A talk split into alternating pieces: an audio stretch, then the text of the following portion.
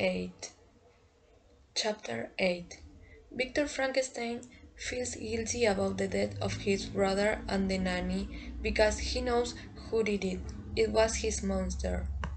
To stop thinking about what about that, he decided to go out to Montalbert Mountains.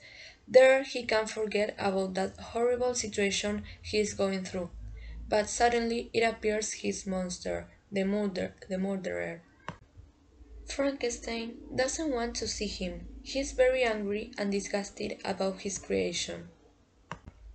The monster explains to him that he does those things because he's lonely and he has no love from no love from him.